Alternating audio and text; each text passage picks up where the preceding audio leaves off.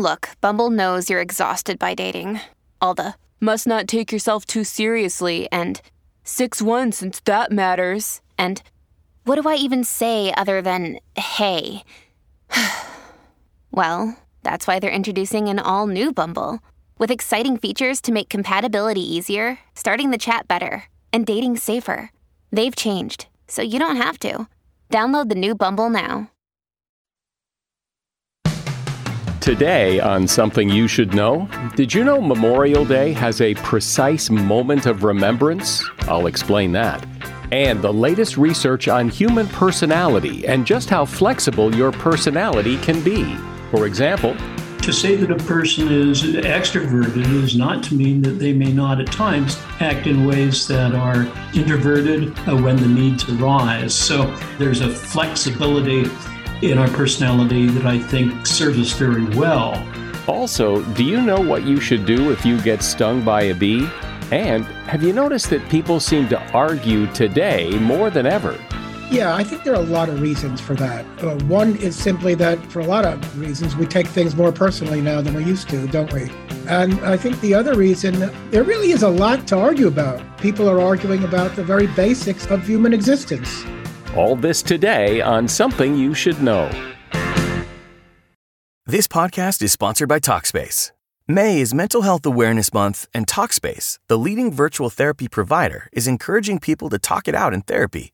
By talking or texting with a supportive licensed therapist at Talkspace, you'll gain insights, discover truths, and experience breakthroughs that will improve how you live and how you feel. With Talkspace, just answer a few questions online and you'll be matched with a therapist. And because you'll meet your therapist online, you don't have to take time off work or arrange childcare. You'll meet on your schedule, whenever you feel most at ease. Plus, Talkspace works with most major insurers and most insured members only pay a $25 copay or less. No insurance? No problem. If you want to make progress toward a mentally healthier place, Talkspace is here for you. Now get $80 off your first month with promo code SPACE80 when you go to Talkspace.com.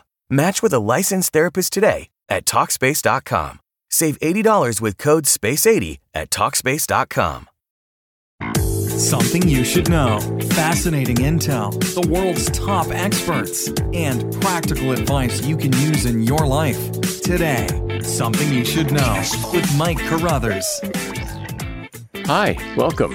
This episode of Something You Should Know is publishing on Memorial Day 2022, and while it is the unofficial start of summer for many of us, it is also the day that we remember and honor those people who died in service to their country.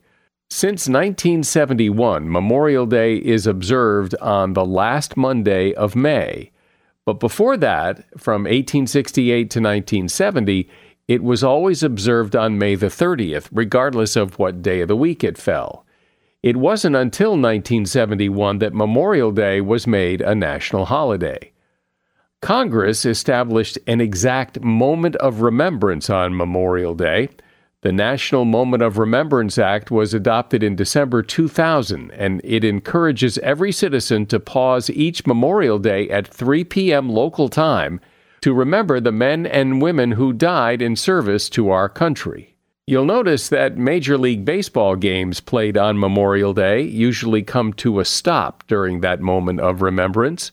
And for the past several years, Amtrak engineers have taken up the practice of sounding their horns at precisely 3 p.m.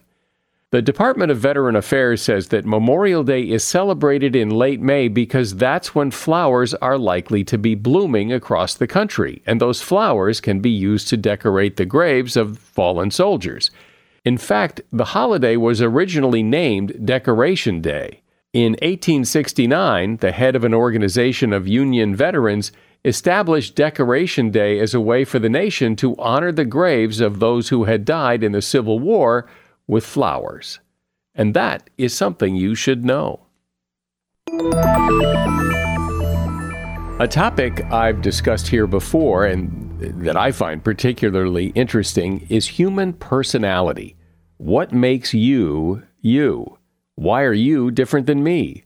Where do our unique personalities come from, and, and how changeable are they? One reason I find this so interesting is a few years ago I had on this podcast as a guest Brian Little, Brian is at the forefront of research on the topic of personality, and he's back to discuss the very latest news on the topic. Brian is author of the book, Me, Myself, and Us The Science of Personality and the Art of Well Being. So he's back to fill us in on the latest. Hi, Brian. Welcome. Thank you very much. So, as a, as a quick recap, I know we discussed this a couple of years ago, but what is a personality? How do you define it? Personality is is the way in which we are. Each of us is like all other people, like some other people, and like no other person.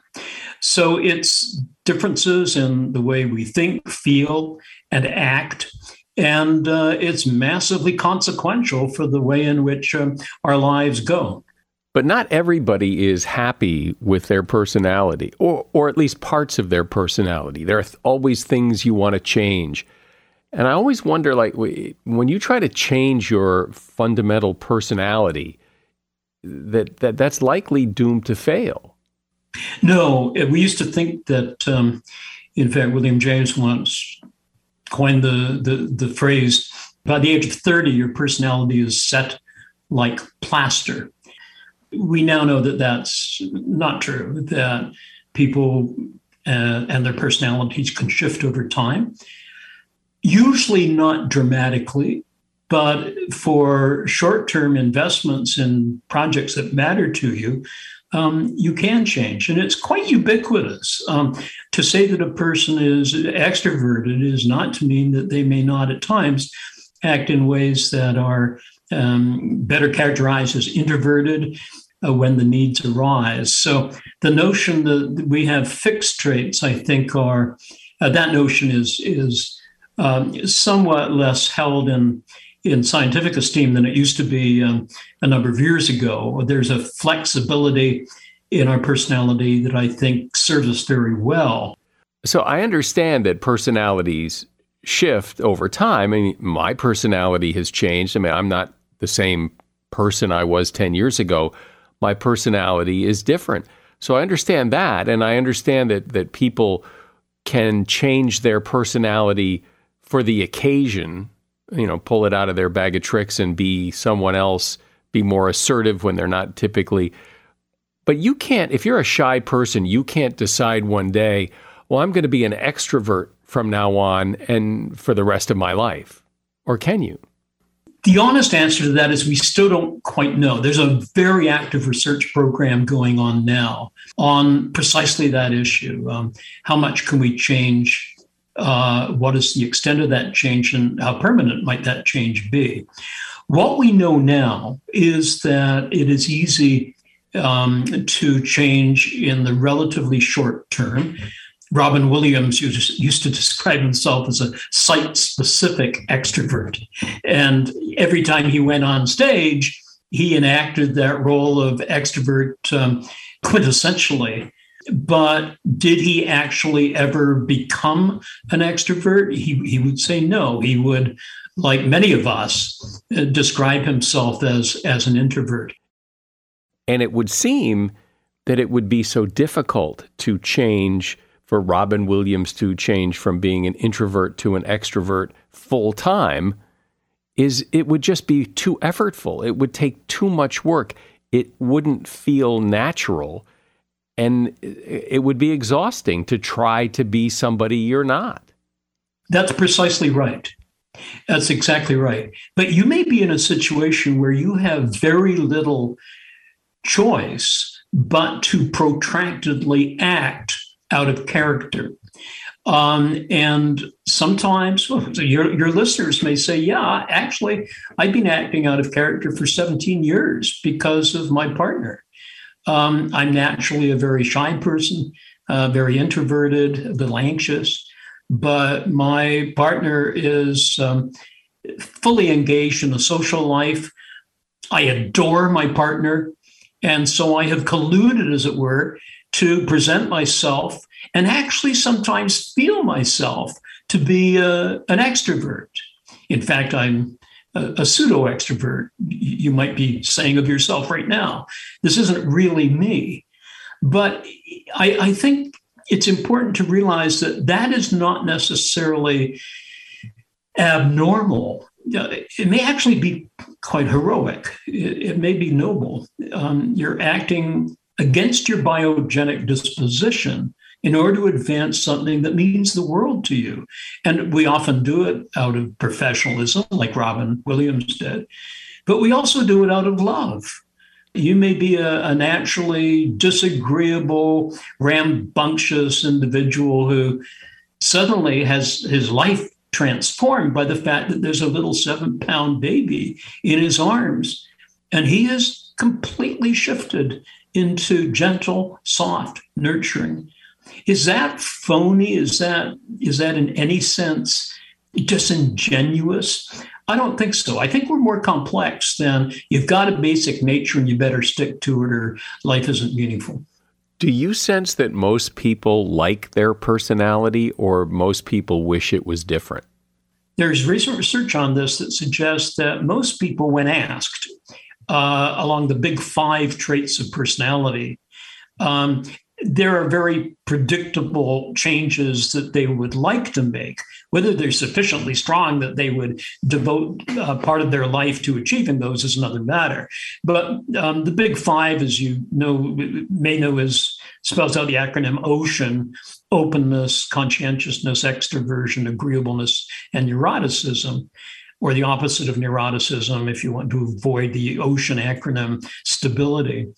And if you ask people how they would like to be on each of those dimensions, in Western culture, what you find is that most people would like to be more open in contrast to fixed in their worldview. They'd like to be more conscientious.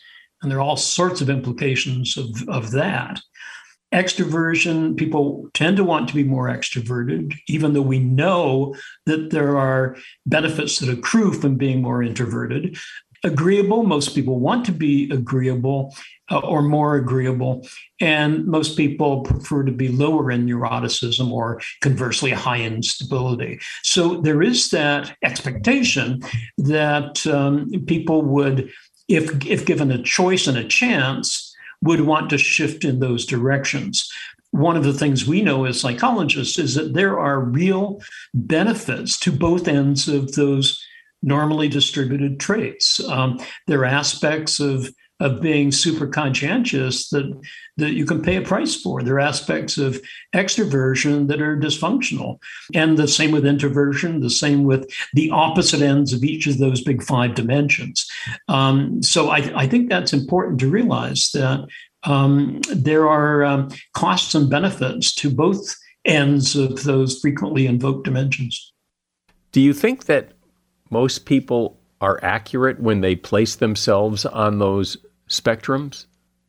Uh, yes, I, I do. If if by accurate you mean do they tend to show agreement with other individuals who know them well who are also asked to rate them so the um, the match between your own self-rating and those of others who know you well is is quite high uh, an extroverted person who self rates as extroverted is not likely to be seen as introverted by other individuals.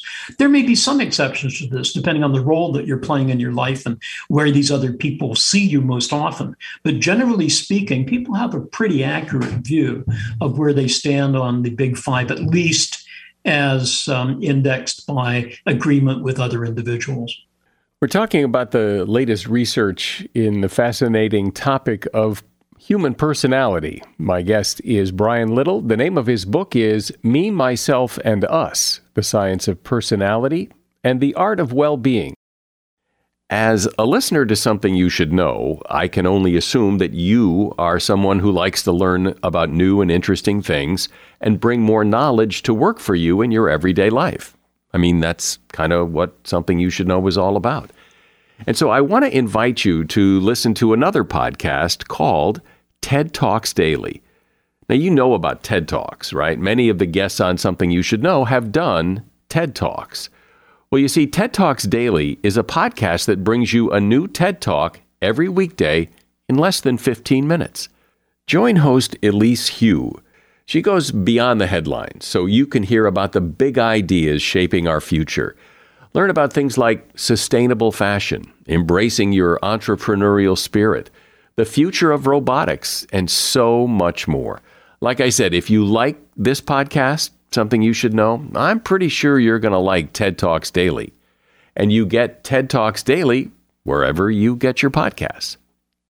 So, Brian, I'm wondering about the connection between personality and motivation. And I guess what I mean by that is, for example, is there a certain personality type that is, say, more likely to exercise or eat better?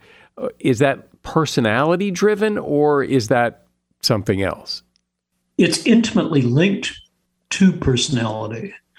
For example, the trait of conscientiousness. Those who are high in conscientiousness are likely to get things done, get them done well, get them done on time. Uh, they're likely, as you would not be surprised to hear, to do well in school, to do well in their organizations, to get promoted uh, more than those who are um, lower in conscientiousness. What people are sometimes surprised to hear about themselves when they reflect on their conscientiousness is that um, they're also likely to be healthier. Uh, and they're also likely, uh, perhaps surprisingly, to live longer. And the reason, so uh, a person's health is, is quite intimately related to their conscientiousness. They take their pills, they check their weight, they check their blood pressure. And so it's not surprising on reflection that they tend to be um, healthier individuals. Well, you brought up something that I think a, a lot of parents in particular would f- find this curious. Like you may have two kids, one who's very conscientious, you know, does his homework, makes his bed, you know, does all those things that just make it easy. And then you might have a kid who's lower on the scale of conscientiousness who doesn't do all those things and I, it, and it drives parents crazy because it, it, is it that he doesn't or she doesn't care? Uh, do they do they wish they were more conscientious and and it's driving them crazy? Why would someone not be conscientious? And why would someone be conscientious on their own without having to be told to do stuff? What's going on there? It's intriguing, isn't it? Yeah. And, uh, as, as parents, uh, we're really surprised when that second one comes along. uh, uh, th- there's an interesting theory. It, it, it's been partially supported in empirical studies, so I should put in that caution. But there's a, a notion that looks at what I call niche identity. And it's been linked in some studies to, to birth order. So the, the firstborn, as it were, gets the pick of the niche. They can express their biogenic dispositions with impunity, and their parents can shape it to their expectations as well. When the second child comes along, that identity niche is the conscientious one, let's say, or the extroverted one, let's say, has already been taken. And so in the family dynamics, you you could compete, but he's probably two years older. She's a, year and a half older than you. So it's sort of hard to compete. So what you do is you set up your own identity niche. Now, this isn't conscious, of course. You don't consciously say, uh, she's always the good girl, so I'll be the bad girl. But there seems to be a kind of psychological pressure to developing your own self. And uh, consequently, this is why you often find that kids that you would expect to be very similar on personality traits, in fact, are quite, um, are quite different. So the child who is not conscientious doesn't look at the one who is and go, Ooh, I wish I was more like that. Or does he? Not necessarily. And in fact, in, in many cases, they realize that they can never be as conscientious as that kid who's two years older. And they decide to be the funny one. The funny one who's often late, but has a, a hilarious excuse for why they're late yet again. Um, I think, as I say, that the empirical work on this is complex and the processes are complex. So it may well be that in when one is seven and the other is nine, the seven-year-old is now able to say, boy, my brother really gets a lot of rewards and a lot of loving when he acts the way he does. I think I'll, I think I will um, uh, copy him. Of course, that happens. That's why these are complex phenomena rather than simple cause effect. I know that you talk about how these five elements of personality can predict in some ways how your life goes. So can you run through the five elements and and what you mean by that? For example, with with openness and, and is conducive to leading lives that are creative and and and you're able to um, shift into new domains that others don't explore. Conscientiousness, you're likely to be able to do tasks that are normative and expected and you do them well. They're not necessarily um, creative but they're they have important implications for keeping society rolling along. Extroverts are able to um, uh, bring positivity to situations and to notice the good things that are going on and orient to them. Agreeable people keep the group going. They're lovely to have in groups because they avoid conflict. And they um, act in such a way as to bring others into fruitful engagement with each other. And even neurotic individuals, who I prefer to call highly sensitive individuals, they have a function. I mean, they're like canaries in the mine. Um, a highly neurotic individual, particularly one who is also introverted, sees things that are happening that their more extroverted peers will, will not notice. Uh, they they see a a, a hint of antagonism in the group they're working in. They notice a, a flicker of frustration in in their partner in a way that a, a more stable person may simply be oblivious to. Now, it is true that they may over infer, they may see threats that do not materialize. But without those who are sensitive, perhaps oversensitive, um, to the dangers in our environment, we're we're at risk. We need to have those those perceptions play a role in our in our group functioning, and um, I, I, think this is something that people uh, may not appreciate. Do you think that the the goal of changing your personality is a worthy goal like if if this is something that's really bothering you or is that likely going to fail and your personality changes much more organically as life deals what it deals to you rather than you specifically saying I'm going to be this way instead of that way I think that it depends very much on what your core projects are in your life. These, these are it seems to me that in the in the final analysis, the most important question we can ask of an individual is not what type are you or what's your basic trait structure.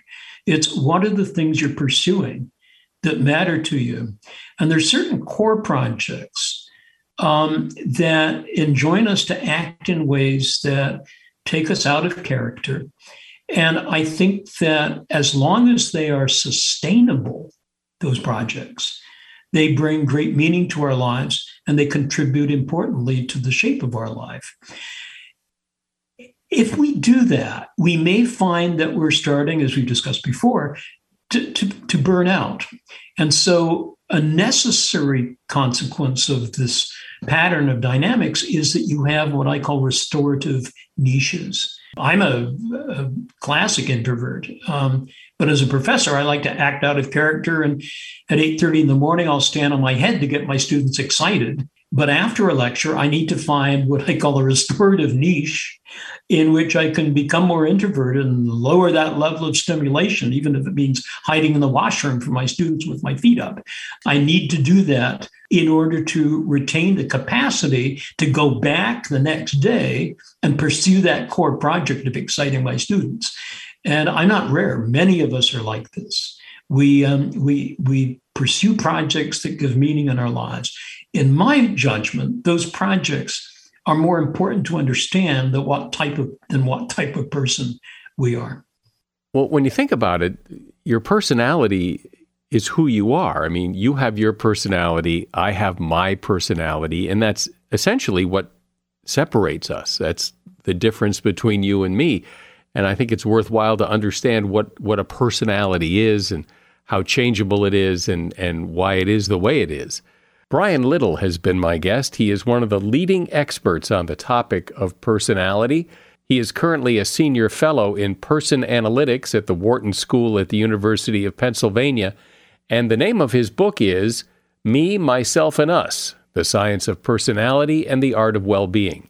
And there's a link to that book in the show notes. Thanks, Brian. Appreciate you coming on. Thanks very much, Mike. Cheers. Okay. It seems we live in a world today where everyone is arguing. It's no longer okay to have differing opinions you have to tell someone who disagrees with you why they're wrong. Yet when you think about it, most arguments don't result in the other person changing their mind.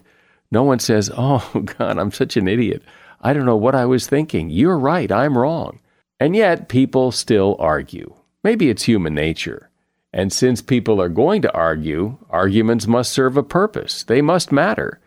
So let's take a look at why they matter with Lee Siegel Lee is an author of seven books. He's a writer and cultural critic who's written for Harper's, The New Republic, Atlantic Monthly, The New Yorker, and The New York Times. And he is author of a book called Why Arguments Matter. Hi, Lee. Welcome to Something You Should Know.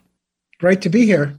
So, I'm wondering what's the difference between an argument, a fight, or a quarrel, or, or are they all the same thing? A quarrel, of course, is an argument that takes place between two e- egos. a quarrel is too infused with emotion to be an argument. Uh, so when people say, let's not argue about it, what they really mean is let's not fight. But an argument isn't a fight, it's a, a, a reasoned disagreement where both sides want to win. Uh, at the same time, while both sides know they can't win and they're going to have to work out a compromise. Well, that all sounds, you know, nice and civilized, but a lot of the arguments that I see on television and social media and it's it's people getting really nasty with each other. Yeah, I think there are a lot of reasons for that. Uh, one is simply that we just take, for a lot of reasons, we take things more personally now than we used to, don't we? And I think the other reason is that there really is a lot to argue about, no? you know, uh, people are arguing about the very basics of, of human existence sexuality, uh, gender, how to raise our children.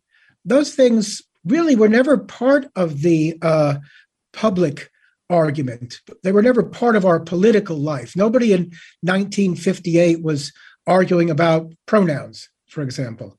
So there's a great deal to uh, argue about. And it's not surprising that some of these arguments, because they have to do with identity, uh, that they get so personal and out of control. And so, what's the advice to keep it from getting so personal and out of control? Well, I talk a lot in my book about empathy, which is an overused word and sometimes confused with sympathy. Empathy is just feeling what the other person is feeling, but just the, the, the basic ability to put yourself in someone else's shoes and I think that a good mental exercise for arguing is, is to make the opponent's argument more fully and more convincingly than your opponent ever could.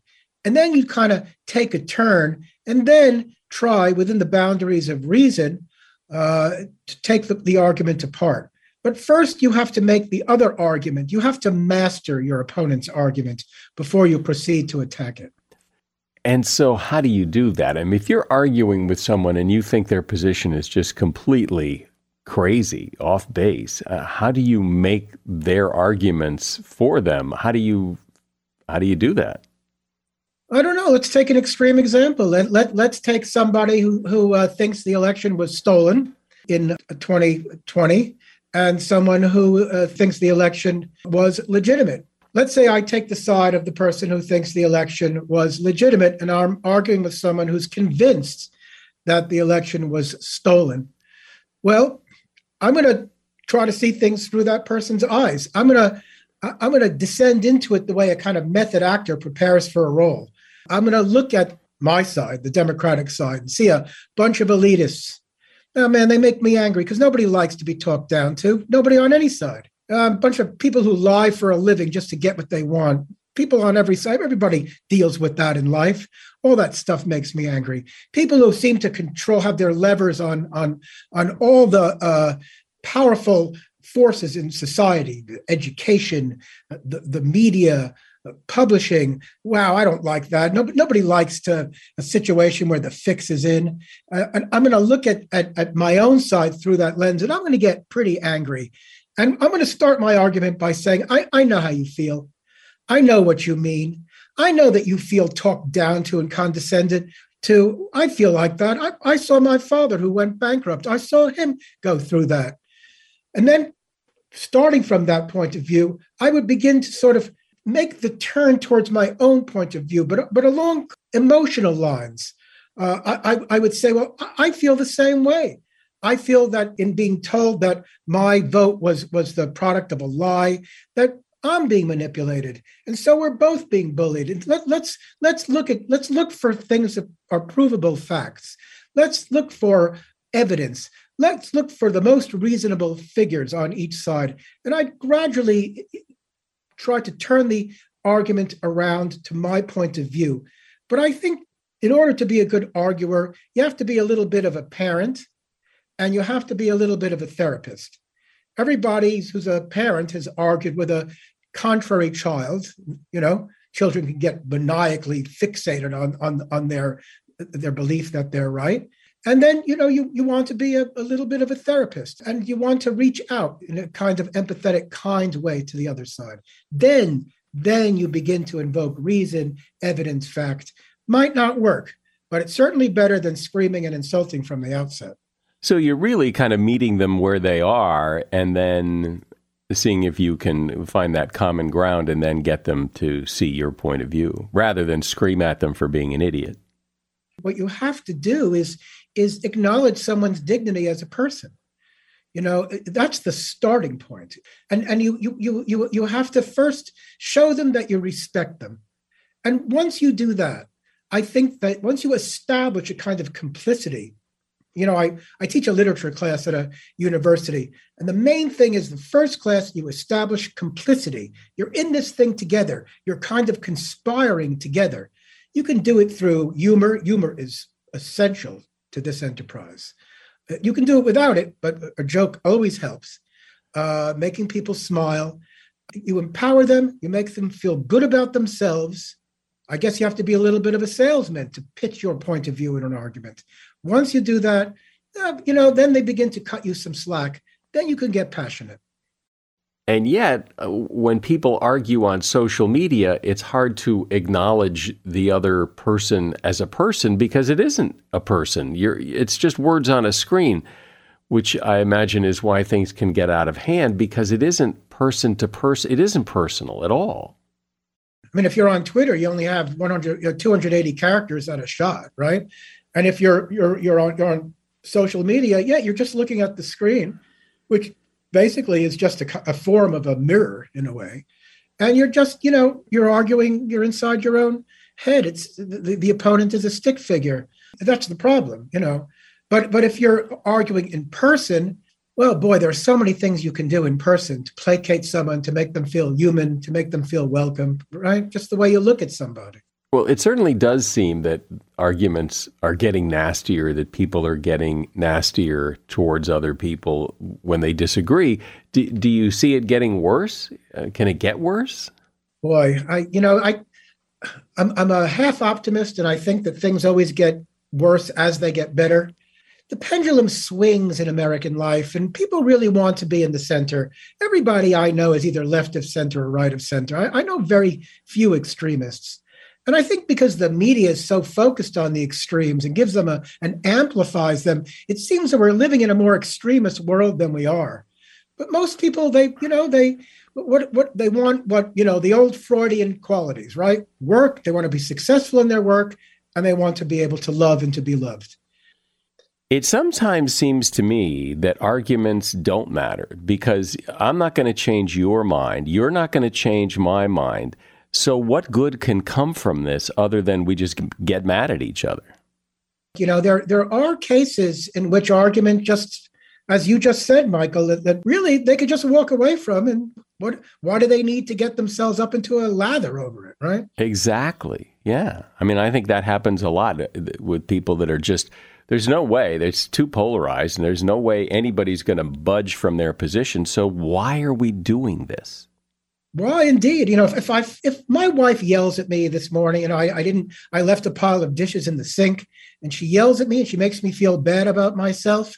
And then in the course of my work, somebody says something about Ukraine that I don't agree with. I'm going to blow up against them and argue vehemently, but it's really my wife I'm angry at, you know? So, so much of this is symbolic.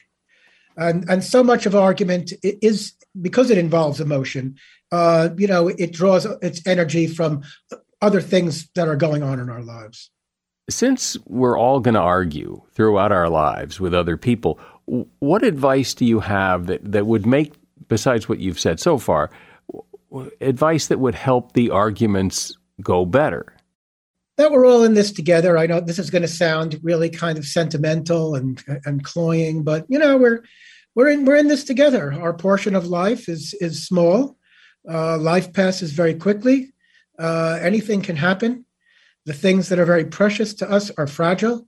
Uh, and if we take a step back and see our lives under the aspect of mortality, of fragility, and see that everyone is subject to that, and our worst enemies, well, they're going to die someday. They're going to weaken and get and, and, get ill. Uh, to take a step back and see that not everything is at stake every moment. If I'm arguing with my neighbor about immigration, whoever wins, we're not going to change immigration policy either of us. Take a step back. What are we really arguing about? To really kind of think it through. I, I, might be arguing because my wife made me feel bad. He might be arguing because his boss yelled at him. You know, just to kind of take a step back. That's all. See things in the largest context possible. But when you do state your position, when you are trying to let the other person know that you di- have a difference of opinion, is it better to just state it, or is it better to work up to it, or is is there a, a strategy? Great question. I think everything is depends on the context. You know, if it's a personal thing, if you're at a dinner or something like that. You, you always have to preface it with something soft. I see your point. And as I said before, give give concede to the person everything, so much of what they're saying. Concede their own humanity, concede their own experience. Uh, sometimes if, you know, I mean, if it's an argument on a soccer field over the treatment of your kid, uh, an argument that can easily uh, degenerate in, into a quarrel or something worse, well, you might at the outset want to be, you know, gentle but firm and say, you know, I, I have to take exception to what you did. I really don't understand it, something like that. In those cases, you know, everything depends on tone of voice. If if you're making a written argument, everything depends on the language that you choose and the cadences. So I, I think context is everything. Well, it just seems that so many arguments end up with no real resolution. That uh, people get upset, they get mad at each other, they make their case, and they walk away upset, and nothing has changed other than now now people are upset. That, there's got to be a better way sometimes it's it's it's it's really great to sort of shift gears. I, I was once once watching um, on. I sometimes go on YouTube and get lost in stuff, you know. And there was this great interview with uh, Marlon Brando with Dick Cavett, the old Dick Cavett show. And Cavett was asking questions to Brando that I guess bored Brando. And Brando, he, he, he wanted to derail the line of questioning. So he said, You see this bracelet? He pointed to a turquoise bracelet that he had. He said, Stevie Wonder gave me this on the plane. Yeah, I was just sitting there, and Stevie Wonder came up to me and said, Man, I, I really love your stuff. I want you to have this bracelet. Every, you could hear a pin drop just silence. And an actor knows how to do that. Just totally shift the ground from underneath your opponent. That's a great thing to do uh, as, as a cooling off tactic, but also as a disarming tactic. Yeah, you know, it's interesting. My wife did this to somebody just yesterday. We were at my son's soccer game and there was a guy on the sidelines and the and and he was giving the ref a really hard time, which he's not supposed to do. There's rules about that. You know, you're supposed to respect the ref's decisions and all this. And people were yelling at him. And my wife just happened to walk by him and she said, You know, these refs are volunteers. Well, you know, then I then I, I, I would like to inscribe a, po- a copy of my book to her because that that's that's a great and that took the wind out of all the all the hostility. I bet, right? Sucked it right away. The guy the guy was just bewildered, like, boy, am I an idiot. so that's you know that is exactly what I'm I'm talking about. I, I have nothing to add to that. She shifted the ground. She she she she changed the weather all of a sudden and people are speechless you know because again everything's context. You introduce a new context all of a sudden people being human have to adapt to the new context. Yeah and when it's like that it's it's very hard to switch because you're so you're so invested in the other context that whoa it's like whiplash. What? That's right. And if you go back to the other context well then you look like a jerk right well, he'd already that ship had already sailed. well, then you look like a jerk twice in a row. Right, exactly. Well, you know, I have friends that that get into these arguments with people, mostly politics, and they get so frustrated. You know, I was trying to talk to this person and they just wouldn't listen and and and I I don't typically enter into those kinds of discussions and to those kinds of arguments because not because I don't have feelings and, and beliefs uh, on certain issues. It's just that I don't see the point in the argument because, as I've said before, that it just doesn't seem like anything gets accomplished. They don't change your mind, you don't change their mind, and all people do is get upset. So, so what's the point? Lee Siegel has been my guest. He is an author. Well, he's authored seven books, and his latest is called Why Arguments Matter. And there's a link to that book in the show notes. Thanks, Lee. Thanks, Mike. It's really been great to, to talk with you. With warmer weather comes the buzzing of bees, and that means there's always a chance of someone getting stung. Do you know what to do if somebody gets stung by a bee? According to the American Academy of Dermatology website, the first thing to do is to get the stinger out as quickly as possible because the longer the stinger stays in the skin, the more venom it releases, which adds to the person's pain and swelling. To remove the stinger, you should remove it by scraping over it with your fingernail or a piece of gauze or, or a credit card to kind of coax it out from the side. Never use tweezers to remove a stinger, as squeezing it with tweezers can cause more venom to release into your skin. Also, if you do get stung, try to stay calm. Most bees will only sting once, but wasps and hornets can sting again. If you are stung, you should calmly walk away from the area to avoid additional attacks. Wash the sting with soap and water and apply a cold pack to reduce swelling. However, if the swelling moves to other parts of your body, such as your face or your neck, you should go to the emergency room immediately because you may be having an allergic reaction. Other signs of an allergic reaction include difficulty breathing, nausea, hives, or dizziness. And consider taking over the counter pain medication. Bee wasp and hornet stings can be really painful. Painkillers like acetaminophen or ibuprofen can help relieve the pain.